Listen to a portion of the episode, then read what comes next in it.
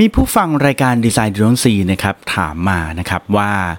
เรื่องของทองเคนะครับว่าทำไมทองถึงต้องเรียกว่าทองเคหรือทอง 24K คำพูดเหล่านี้ตัวเลขเหล่านี้หมายถึงอะไร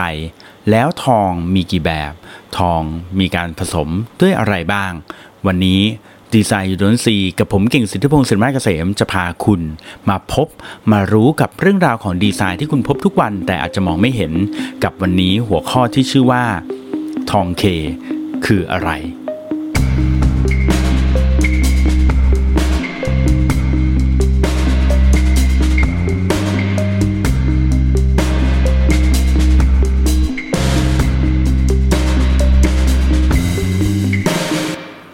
สวัสดีครับ วันนี้เราจะมาพูดถึงเรื่องของ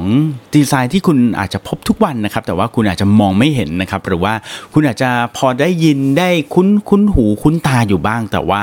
ตัวคุณเองอาจจะไม่รู้นะครับว่ามันหมายถึงอะไรนะครับ โดยในวันนี้ครับหัวข้อที่จะมาพูดก็คือว่าทองเคคืออะไรนะครับ ซึ่งอันนี้เนี่ยเป็นคำถามที่มาจากหนึ่งในผู้ฟังรายการดีไซน์ดนซีนะครับ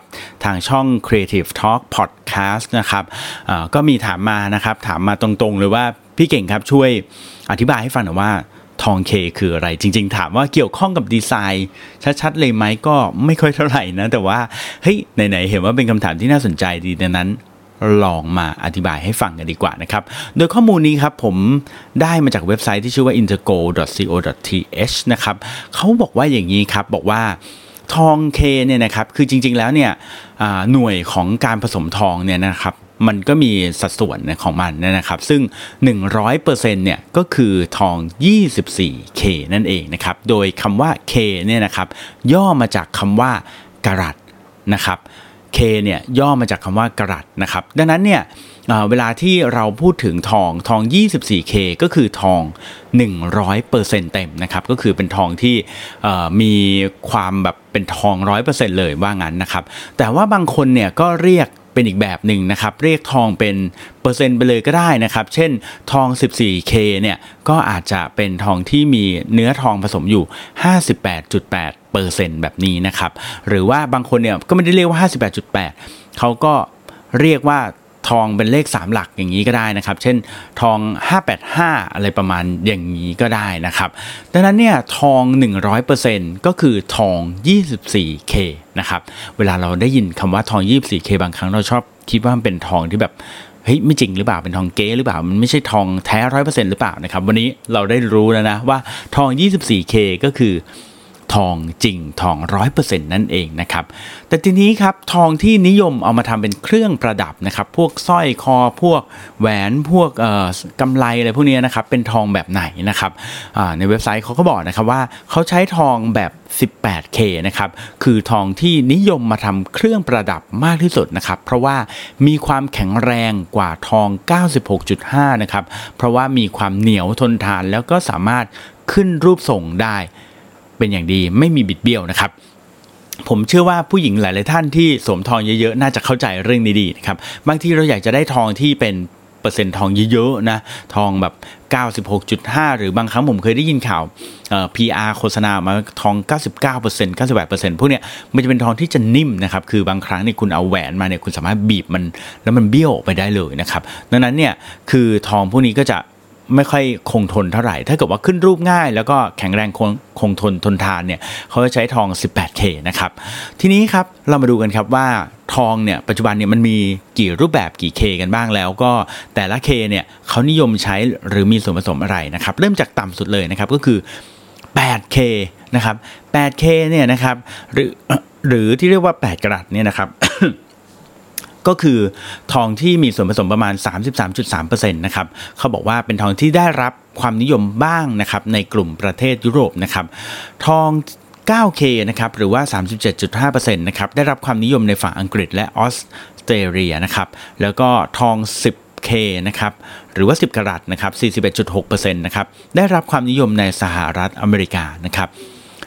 ส่วนทองที่นิยมกันในตลาดเอเชียนะครับ ส่วนใหญ่ก็จะเป็นทอง 14K นะครับ หรือ 14 กรัตนั่นเองนะครับ 58.5นะครับ นิยมกันในตลาดเอเชียนะครับ และตลาดต่างประเทศนะครับ รวมถึงประเทศสหรัฐอเมริกาด้วยนะครับอาทอง 18K นะครับ ก็คือทอง 75%นะครับ ทองอันนี้มีส่วนผสมของอะไรบ้างนะครับ ที่บอกว่าเมื่อกี้บอกว่าเป็นทองที่นิยมเอามาขึ้นรูป แล้วก็มาทำเป็นพวกสร้อยคอ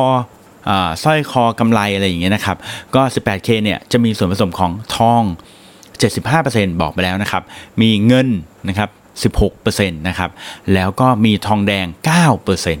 ะครับ ทอง 75 เงิน 16 ทองแดง 9 นะครับ แล้วก็เป็นที่นิยมมากนะครับสำหรับทอง 18K เนี่ยนะครับ เป็นมาตรฐานทองที่ขายได้ดีนะครับ แล้วก็แต่ที่นี้ครับพอดีผมไปเจอข้อมูลอันนี้ก็ดูน่าสนใจเขาบอกว่า แล้วถ้าเกิดว่าเป็นส่วนผสมของทองที่เป็นพิงโกหรือโรสโกเนี่ยมันเป็นอย่างไรนะครับ ผมเองก็สงสัยเหมือนกันเพราะว่าเออพอเป็นทองปุ๊บเนี่ยแล้วเขามาผสมยังไงให้มันเป็นพิงโกที่แบบว่านิยมกันช่วงนี้นะครับ ก็คือว่าจากเดิมเมื่อกี้นี้ทอง 75 เงิน 16 ทองแดง 9 ใช่ไหมครับเขาก็ไปปรับสูตรนิดหน่อย ก็คือทองยังคง 75 เท่าเดิมนะครับ แต่ว่าเงินจาก 16 เมื่อกี้ลดเหลือ 9 นะครับ ส่วนทองแดงจาก 9 เพิ่มไปเป็น 16 นะครับ คือสลับกันระหว่างเงินกับทองแดงนะครับ ก็จะทำให้สีเนี่ยมันออกมาเป็นพิงโกหรือโรสโกแบบที่เราเห็นกันในทุกวันนี้นะครับ ทีนี้ครับก็จะมีทอง 22K อีกนะครับหรือ 22 กรัตนะครับหรือที่เรียกว่าเป็นทอง91.6%นะครับ คนไทยเรียกว่าทอง 90 นะครับ ซึ่งทองพวกนี้นะครับก็นิยมเอามาทำเป็นแหวนหรือว่ากรอบพระด้วยเหมือนกันนะครับ ส่วนทอง 24K นะครับที่เราเห็นกันบ่อยๆเลยนะครับ 24K ไม่ใช่ทองเก๊นะครับ คือทอง 24K ก็คือทอง 100%หรือว่าทองคำบริสุทธิ์นั่นเองนะครับ ซึ่ง อ่อนเกินไปนะครับ ที่จะนำมาทำการผลิตเป็นเครื่องประดับหรือสิ่งต่างๆได้นะครับผมทีนี้ครับอย่างที่บอกครับว่าทอง 100%นะครับหรือทอง 99.99 เนี่ยนะครับแล้วก็ทอง 96.5 เนี่ยมันจะมีความอ่อนมากๆนะครับเขาก็เลยไม่นำมาใช้เป็นวัสดุในการทำเครื่องตกแต่งหรืออัญมณีต่างๆนะครับแล้วก็สุดท้ายเนี่ยนะครับที่นิยมมากๆนะครับก็จะเป็นทอง 18K นั่นเองนะครับ นี่ก็คือที่มาของคำว่าทอง 18K ทอง 24K ก็คือสรุปให้ฟังอีกทีก็คือ K มาจากคำว่ากรัตนั่นเองนะครับ บางทีเราอาจจะคิดว่าเฮ้ยกรัตนี่มันมีเฉพาะในเพชรหรือเปล่าเปล่านะครับ มีในทองด้วยเหมือนกันนะครับ ดังนั้นก็ลองดูนะครับ ต่อไปนี้รู้จักคำว่า 24K รู้จักคำว่าทอง K แล้วนะครับ ทอง K ไม่ใช่ทองเก๊นะครับ ไม่ใช่ทองปลอมเป็นทองปกตินี่แหละนะครับ ยิ่งเป็นทอง 24K ก็คือแปลว่าเป็นทอง 100%นั่นเองนะครับ ขอบคุณที่ติดตามดีไซน์ยูดอนซีนะครับ เราจะมาพบกับเรื่องราวของดีไซน์ที่คุณอาจจะพบทุกวันแต่ว่ามองไม่เห็นนะครับ แล้วผมเก่งสิทธิพงศ์สินไม้เกษมจะชวนคุณไปคุย ไปค้นหาความจริงเกี่ยวกับดีไซน์เหล่านั้นนะครับ ขอบคุณที่ติดตามนะครับ แล้วพบกันใหม่ครั้งหน้าสำหรับวันนี้ สวัสดีครับ